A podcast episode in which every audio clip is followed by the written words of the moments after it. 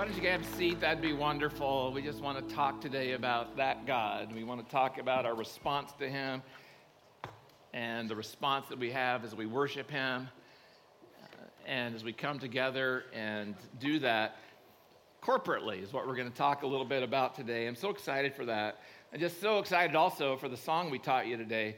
Um, we've actually had this on the uh, plan to sing for about four months now. And just specifically for this day, uh, we've saved it for this day so we could talk about worship. And uh, what a powerful song. Uh, when you look at all of creation worshiping, you talk about the whole gospel story in that song. And uh, we'll be doing that more over the next coming months. Uh, and specifically, we'll be doing that for Easter Sunday when we talk about the resurrection and what God's done for us um, through Jesus being resurrected from the dead. So I'm so excited about that and looking forward to it. And just welcome all of you. And you made it through the snow. Some of you had snow, some of you didn't. Some of you are disappointed you didn't get it, and you'll never trust the weather people again. right? I know how that goes, and I really do. And so it was one of those kind of storms. In fact, those of you who live this way may not know, but only about two blocks over, there's no snow. And then the rest of the way, there's no snow. It just right here, it dumped right on top of our little church uh, and so that we could have a white day today together. And so I just want to welcome especially if you're watching online or you're on Facebook Live, and just encourage you to uh, make this sometime come here and engage with us here, but I understand why the weather might have kept you away today. So, the series that we're in is called Why We Do That, and we're talking about why we do the things that we do when we come here and we come here together. And so when we get to this idea today, we're going to talk about worship. We're going to be talking about why do we do the things that we do that we call worship when we come together. We're talking about ways that we can engage. Um, and these aren't like rules to keep, these aren't boxes to check. Uh, it's a process, it's uh, a way of looking at engaging with God so that we are grow in intimacy with Him. That's the whole goal. We grow in intimacy with Him and then we impact the world for him because of the relationship we developed with him. So I'm going to invite you, if you would, to grab these message notes. They'll help you out today. Uh, and these will be uh, all the verses that we'll use will be here. If you have your Bible, you want to look in Psalm 95. Psalm 95, that's where we'll be. And just mention right now, if you don't own a Bible, I'd love to give you one. And you'll find some right out on the shelves as you leave today. It'd be our gift to you because as we're going to talk a little bit, uh, without this book, uh, our worship is empty and it'll become me centered. And that's why we need to center it on what this book actually says to us. So, right at the top there is our theme verse. I want to read it to tell you why we're doing this series. It says, By his divine power. And so we talked about this already that it's not something that I work up, it's not energy that I have to create on my own. Uh, and that uh, I am guided by him, but I'm also empowered by him to do this. God has given us everything we need for living a godly life, so we have that. And so if we have everything, we have to what? We just have to access it, right? And so it's right there for us. We received all this by coming to know him. So that's the whole goal is coming to know him and that's developing intimacy so uh, we experience the life he calls us to live when we get to know him better and better the one who called us to himself by means of his marvelous glory and excellence. And so, also, there's the key idea right underneath that. It says, We do what we do so that we become who God made us to be. So, the question is, why do we do that? Why do we do what we do? We do what we do so that we can become who God made us to be. The people He made us to be, so we can have the relationship with Him that He made us to have, and experiencing Him and growing in our intimacy with Him. So I just want to encourage you today, especially maybe this is your first time and you're at church and you're thinking, you know, I came to church today and I'm just expecting a bunch of rules and regulations, or I'm expecting it to be uh, uh, speak in a language I can't understand. I just want you to understand today that this message is for all of us. That we can all get this. And so we're not asking you to check boxes. We're not giving you rules and regulations. I'm just giving you, I'm trying to help every one of us out. Want every one of us to be able to grow in intimacy with Him. Because when we grow in intimacy with Him, then we're going to have the life that we all desire to live as we do that together. So today we're going to talk about the joy that we can have as we worship God, and then the influence we can have as we experience Him in worship as well. And so this intimacy with Him results in worship of Him. So I'll just say this First of all, worship is one of the primary things that human beings were made to do. So, every one of us, we have within us, we have built inside, it's our DNA, it's our genetic code, it's in our operating system that we would worship something. Every one of us. We all worship something. And so, the thing, the idea is that if we're all made to worship something, then the idea is for God to say, I want you to worship me. And anytime you're worshiping anything except me, guess what? You're heading for disaster. And you're not going to know intimacy with Him. We were made to worship. And we will worship something. So we always have to be on guard. We always have to be on guard about what we're choosing to place our trust in and worship. This is why when God gave his people the, I call it the 10 rules of engagement, the 10 rules of relationship, we call them the 10 commandments. The first three are all about him and all about putting him first. That you would say, There's no other gods before me, so no other allegiance before him, he would say. He would say, No other gods that you form or make on your own, by your own will, by your own power, by your own doing. And he says that you will never profane my name by your life or the words out of your mouth.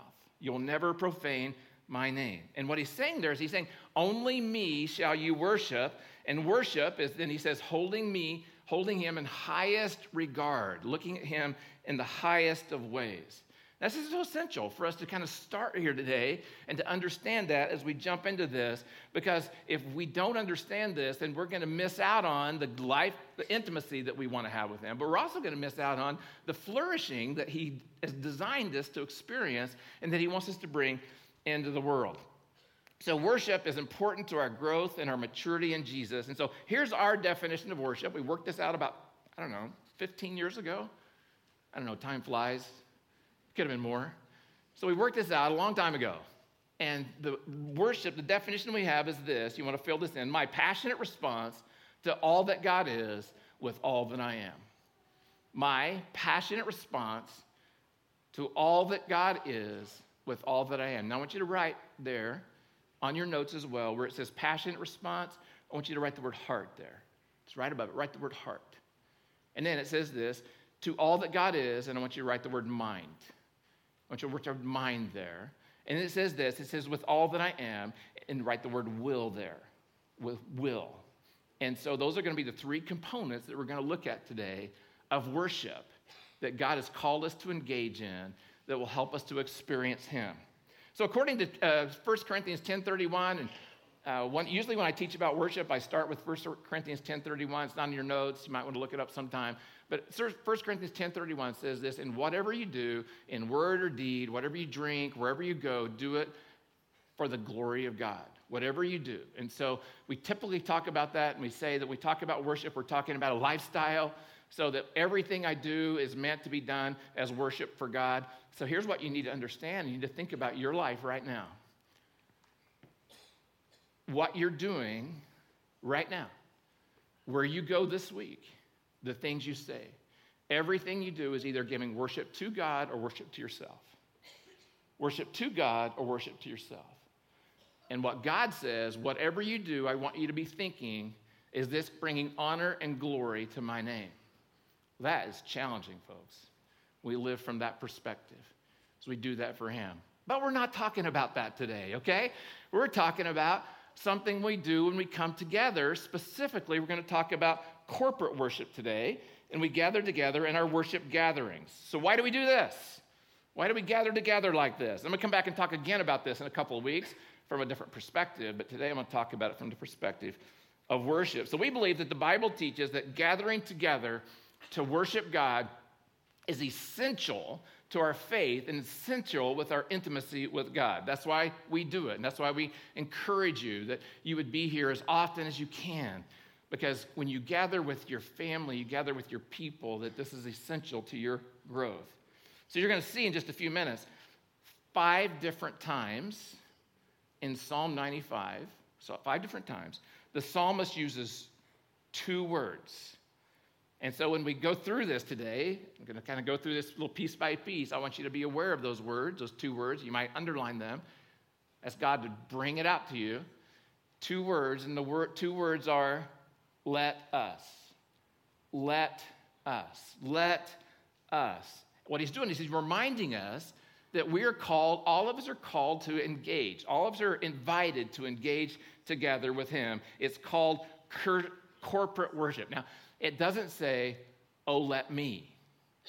Say, oh, let me. And that's one of the dangers, and I think in our, in our culture right now, especially with the individualism that goes on, uh, and most people today, is that we're really most concerned about me. So even sometimes we sing, we are thinking about me and thinking about me and what I'm getting and what I need. And it's all about me, and it's me, me, me, me, me, me. But it's really, there's a whole lot more to us gathering together in worship. So he's calling us to this corporate idea. So corporate just means family, it means together, it means our grouping that we come together to worship Him. So, for the next two minutes, I'm just going to talk about how we worship God corporately, and then we're going to talk about how to do that. So, why is first, and it's important. We know the why. And so, I would just say this this is why we do that as we look at this from Psalm 95. First is this passionate worship engages our hearts, it engages our hearts, it engages our emotions. Now, this is not talking about your personality type.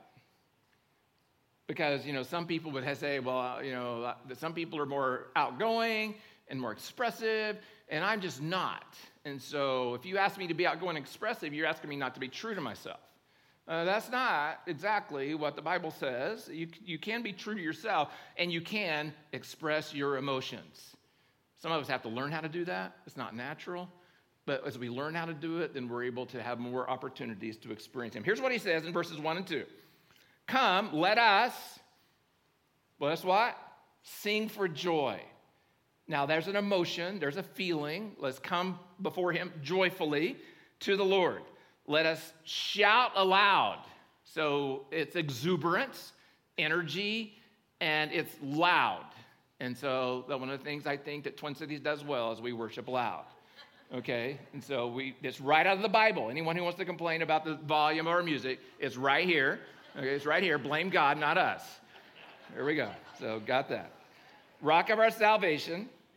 Let us, let us what? Let us come before him. So we're coming in and being entered into this place with thanksgiving, lots of feeling and thanksgiving, lots of emotion in that. Let us extol him. Let us build him up. Let us make much of him in everything we do with music and song. Music and song. So what he's saying is when we come to worship, it's, you know, it's just really so hard. You know, I just, just want to say this. It's so hard. You're sitting in chairs in rows, and it feels like you're kind of like in school, and I'm the principal. And so you come in sometimes, you're just afraid you're going to do the wrong thing that I'm going to notice in some way, or someone around you is going to notice. So I agree that sometimes the setting as a, makes it a little bit complicated. So we have to overcome the setting by not being afraid of the setting, right? But, but just, just, just this is the way it is. And so we're going to be able to exhibit emotion even if we're in a room that may not make us feel emotionless. So he says it's to sing joyfully, to make a joyful noise, to shout to the Lord. And so he's saying that music moves us, moves our soul. Would anybody else say that? Say music moves your soul? Oh my goodness gracious when you watch a movie without sound, it's like, oh my goodness, what's happening here? And then you watch a movie and it tells the story through the music. My word. My favorite movie, one of my favorite movies ever, is The Secret Life of Walter Mitty. The Secret Life of Walter Mitty. Now, it's a great, it's got a wonderful story. It's got, as Dave talked about, scenery. It's got beautiful scenery uh, that you can look at. You're just so moved by that. But the music score that went with that movie is incredible.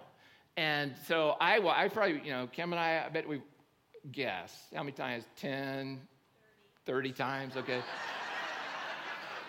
Because I'm always, they say, what movie you want to watch? I say Walter Mitty every time because the music is so moving. And see, folks, that's what music does for us.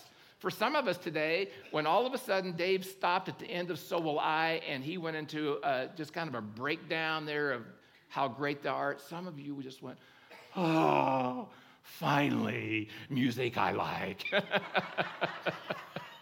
but you were feeling that the, the passion that maybe you had felt somewhere in the past when you sang that song from history. Others of you, when you sang So Will I, you were moved, uh, just on and on.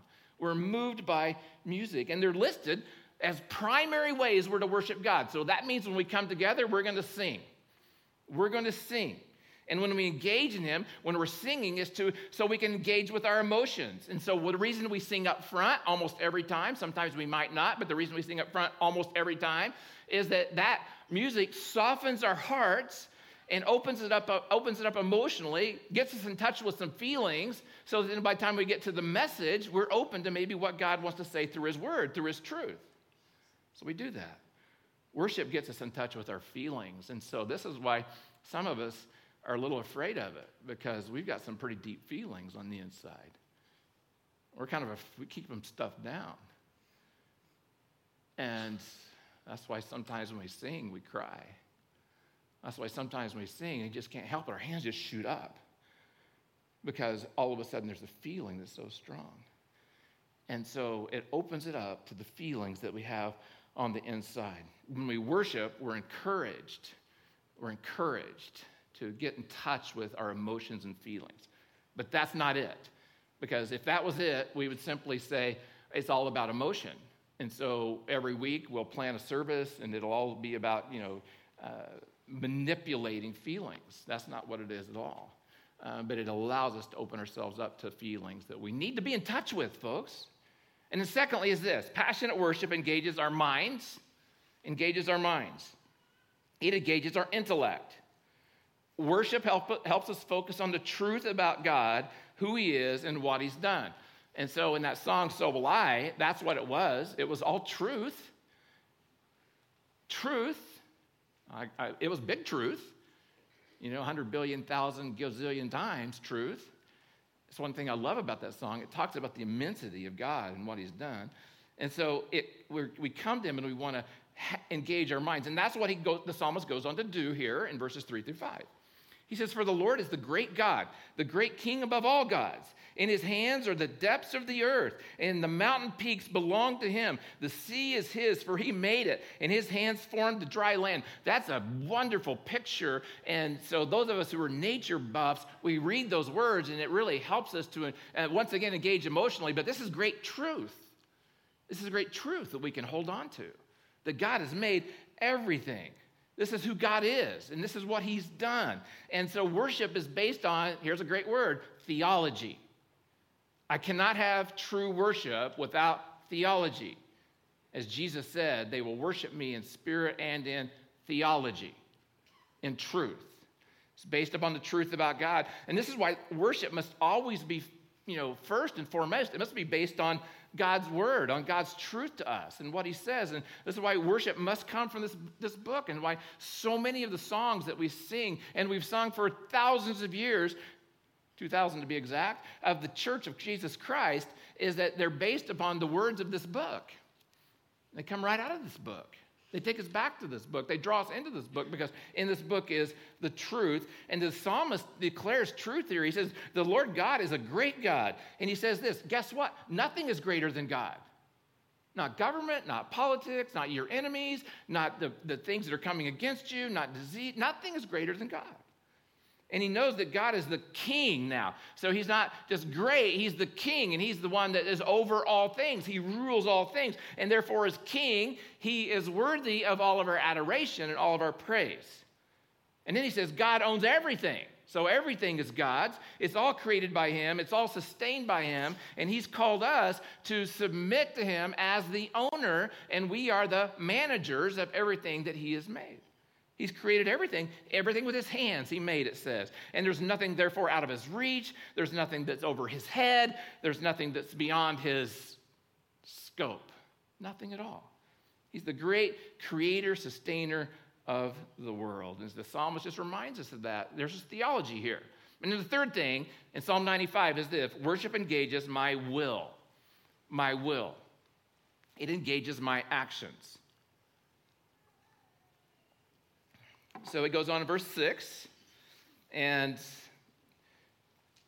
he says this Come, let us, there's number four, let us act. So let us bow down in worship. And the Hebrew word for worship it actually means to be prostrate, to be on my face in some way. And I don't It wasn't meaning physically, but it means emotionally, it means in our heart, but sometimes it is physically that I would do that.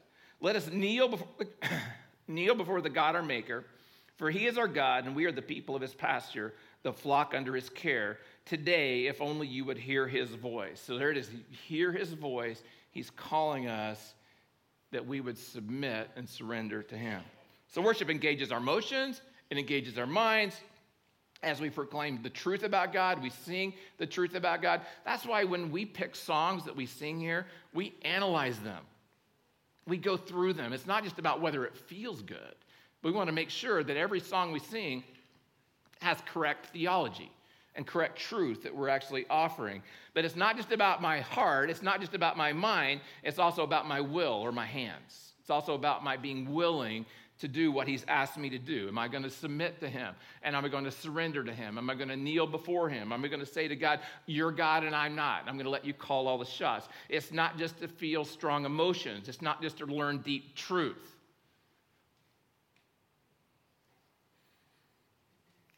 Some of you have learned deep truth and there was no emotion and there was no action. And so you just have a lot of knowledge. And so, and I think that's one of the problems with Christianity is that too many Christians are filled with information and they haven't submitted to transformation and what God wants to do in them. So we have to have more than that. Worship includes submission to God's will, and that and that leads submission to God's will. Listen, listen to this. Here's your act of worship.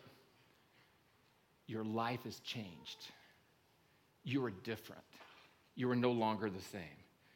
It's not just to know God. It's not just enough to know Him. It's not just enough to have strong feelings about Him, not just enough to have a lot of information about Him. True worship must include submission and obedience to God. It must include that. So now what I want to do is I want to read this quote from Eugene Peterson and uh, just read it for you. It's on the screens here. And it says this Worship is the strategy by which we interrupt our preoccupation with ourselves. I could do my whole message on that one sentence.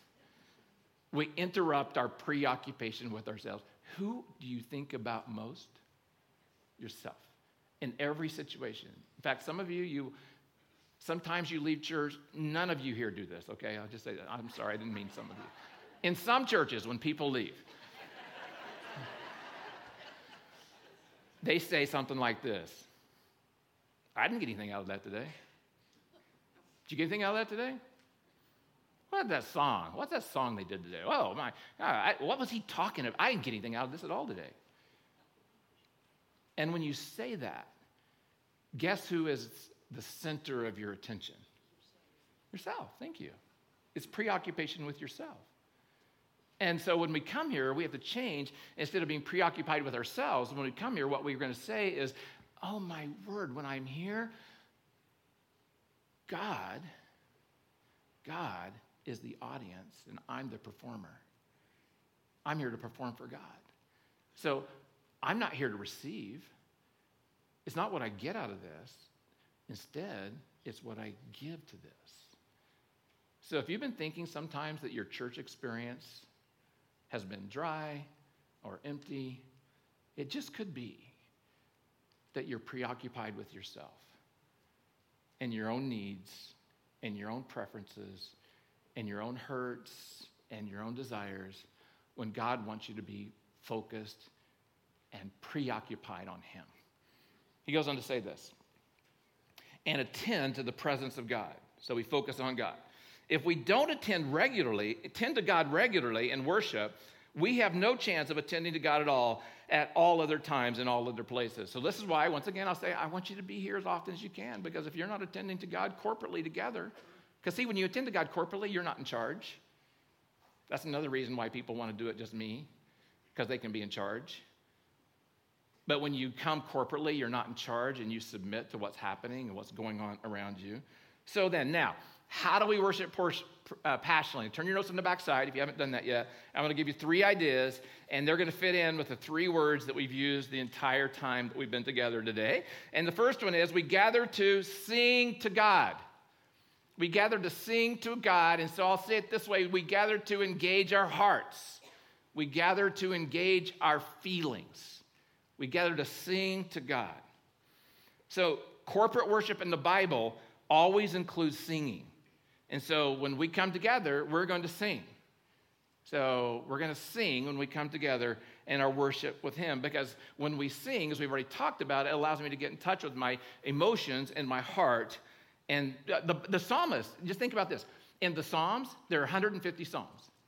47, one third of the Psalms, all have a command to sing to God.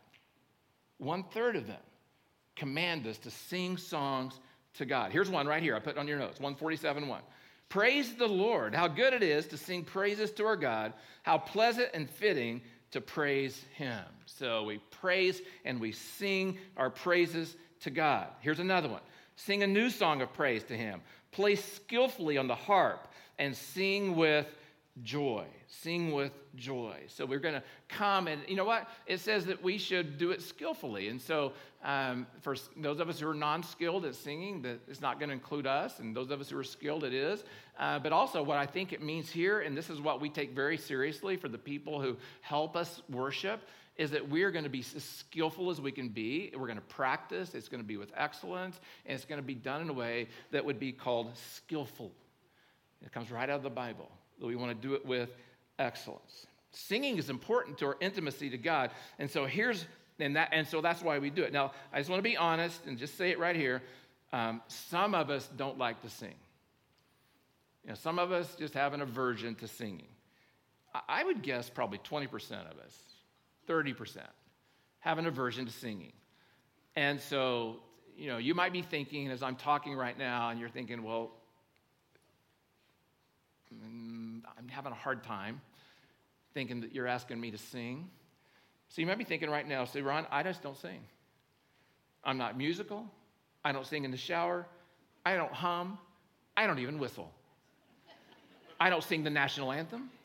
I don't even sing happy birthday. I just don't sing. Some of you, that may be what you're thinking right now. In fact, some of you would say this. I've heard this actually. In fact, I don't like singing, and so I'm going to make sure that I miss out on the first part of the services where the singing is. And then I don't have to feel awkward. And so I come in late, or I stay in the lobby and have my coffee, and I come in after the singing and make myself at home. Uh, I just honestly, I don't understand that thinking. I just don't get it at all. So, what I want to do as a non singer, I want to ask you this anyone who has an aversion to singing and you think that that's something that is not natural for you, um, is I'm just going to encourage you to ask God to make it a matter of prayer. If God asks you to do something, He's going to give you the ability, He's going to give you the desire. So I make it a matter of prayer and ask Him that He will help you to push beyond your hesitancy to sing.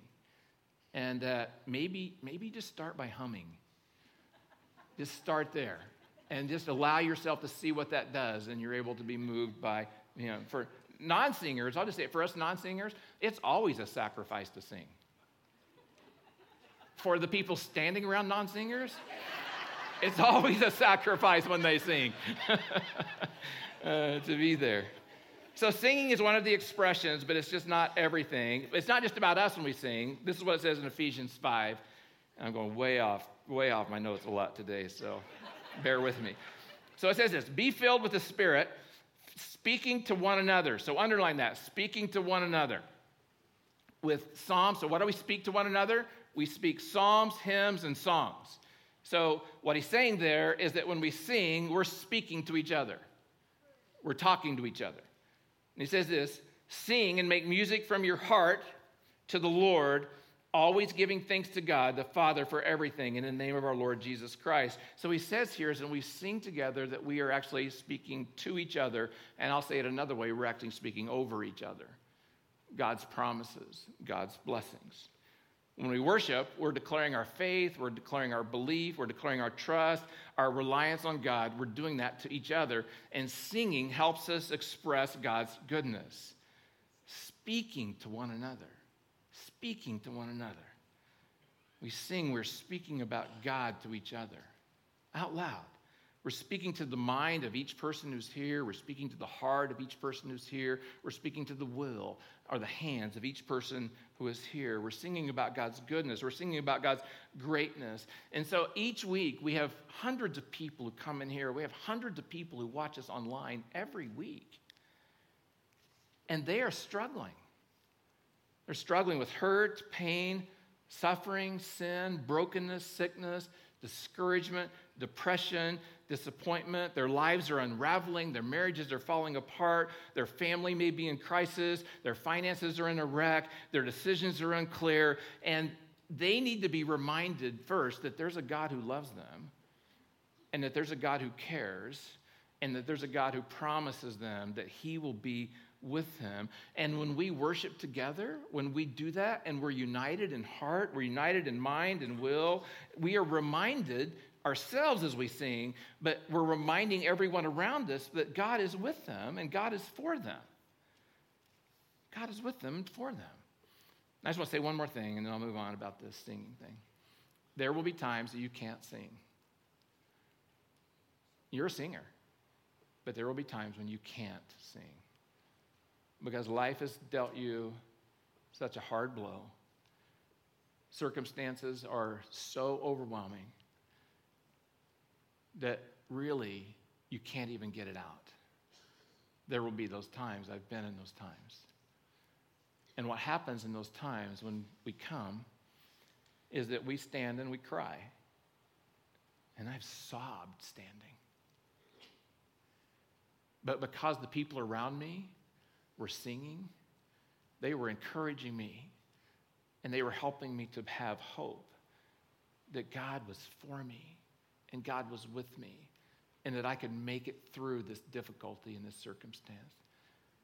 That's another reason why we need to sing. Because there are people around you who are relying on your faith and your confidence in God when you sing to Him. And when we do that, we encourage them as well. Second thing is this we gather to focus on God. To focus on God. And this would be with our minds. So we do this is the thinking part. Another way I could have said it would have been listen to God or hear from God. So when we sing, when we worship, that's what happens.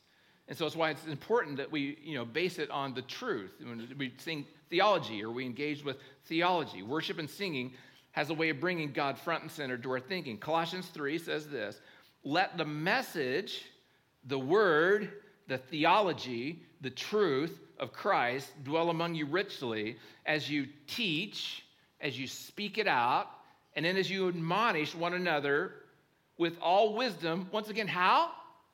Through singing, through psalms, hymns, and songs from the Spirit, singing with gratitude in your heart. So we teach God's truth through our messages for sure, but we also teach God's truth through our songs. We sing songs of truth, we sing songs of promise, we sing songs of dedication, we sing songs of prayerful surrender. We sing songs that proclaim who God is, we sing songs that proclaim what God is doing, and we sing songs that talk about our relationship with Him, how we're relying on Him and coming to Him.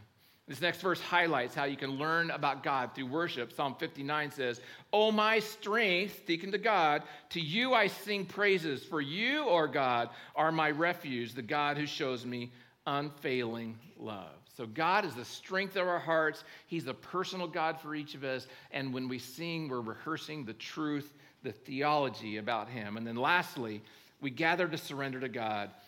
We gather to surrender to God gather to surrender to Him. I come back to,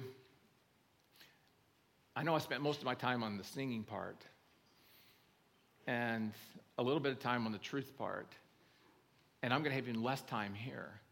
But this is the most important point. This is the most important point. Notice what it says in Hebrews 13. It says this Let us continually, you might underline that, continually, offer to God a sacrifice of praise the fruit of his lips that openly profess his name, and do not forget to do good and to share with others, for such sacrifices God is pleased. So, worship is actually sacrifice, worship is actually surrender. Worship is actually letting go. Worship is actually saying to God, as I said earlier, you're God and I'm not. And I want to surrender to you in your way. And so I'll just say it this way if you come and you're moved in your heart and you've been emotional and you've felt deep things, if you feel like you've learned in a way that, like a nugget, and you've learned something that took you deeper about the truth of God and His Word, if you had those experiences, but if there's no bowing down in your soul, then you have not worshiped. You have not worshiped. If there's no bowing down in your soul. If you can come to church week after week after week after week, after year after year, and you're not changed, you're not worshiping. You're not worshiping. You can sing at the top of your lungs. You can raise your hands to the roof. You can shout to the moon. You can swing that body to the side. But if there is no bowing down, no bowing down, if there is no kneeling, if there is no surrender, then it's just an emotional, self focused experience. Preoccupation with self. If after all the singing and all the teaching and all the praying and all the giving, there is no fundamental change in the way you live, if there is no change in your character, if there is no repenting from your sins, if there is no growth in personal holiness, if there is no fruit of the Spirit, then you are not passionately worshiping God. Passionate worship leads to that. It leads to a change in you. Worship demands all of you your feelings, your mind, your will, all of you. All of you. So this week, I was struggling, just things to kind of struggle with in life. And I knew I was going to be talking about worship today. And, and I was kind of having some anxiety. And in the middle of that, um, Kim said, Hey, there's this verse I focused on today that, in this book that she's reading on how the Holy Spirit works in us. And and she said, I said, well, what was it? And she told me, and it's the next verse on your notes. And I'm going to invite the band, the, singers to come out because they're going to lead us to sing in just a minute. Um, but it says in 2 Corinthians 3.18, and we all, who with, who with unveiled faces. He's just gone on to talk about we did have veiled faces because of Jesus, they've been unveiled. Contemplate the Lord's glory. That's the key thing there, folks. Contemplate the Lord's glory. That's what I was challenged with this week. I was preoccupied with myself. My own abilities, my own strengths, my own resources, preoccupied with me. And Kim just said that to me, and I don't know if she knew exactly what I was struggling with, but there was a call for me to contemplate the Lord's glory. Contemplate his glory. And that's what we do when we come together. And then look what happens as we do that, we are being transformed into his image with ever increasing glory, which comes from the Lord who is the Spirit. Why do we do that? Why do we do this? Because we're transformed. We're transformed and we experience intimacy with him. And when it says we have ever increasing glory, what that means is that we're not going to become like God, but what it means is when they, people see us, they'll say, I want to know the God they know. I want to know that God. I want to experience him. And we're going to sing about him right now. We're going to sing a song that's called Great Are You, Lord. And so we're going to engage together. Some of you will hum, others of you will sing. Some of you might dance, wave your arms. Whatever you feel is appropriate for your expression right now as we feel, as we think, and as we submit our will to Him as we sing this song. I'm going to ask you to stand, and then after we sing this, I'm going to come back and we'll pray together.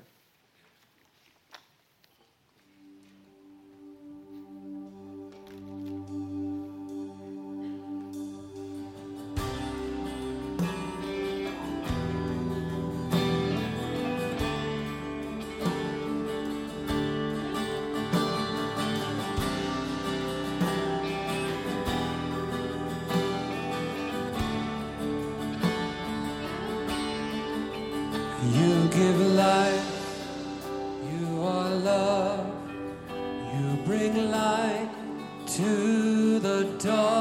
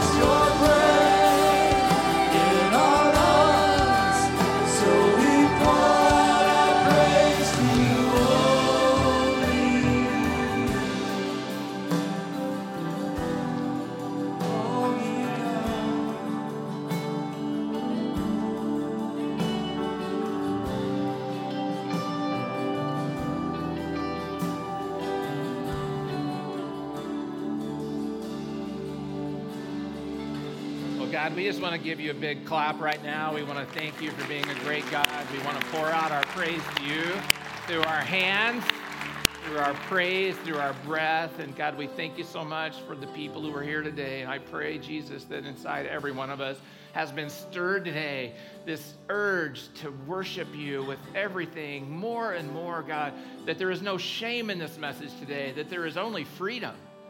Freedom as we just get washed by grace and washed by your love, and we understand what you've done for each one of us, and that we want to be able then for the world to know the wonder of you, God, that then we would want to express it. We would want to express it through our music and the ability to sing, and we would give ourselves over to that because you want us to be in touch with our feelings, the things that are inside that you want to heal, that you want to bring out, that you want us to express, and that you would touch our minds, that you would teach us truth so that we would be able to live lives based on the truth of your word, not the truth of culture and what culture is teaching us today, but we would listen to the truth of what you would call us to. And God, I pray that we would learn to live submitted lives, surrendered to you, that we would experience you and your glory and your presence, and that you would change us, transform us into the image of your Son. And so that you get all the glory from what we do. And it's in Jesus' name we pray. Amen.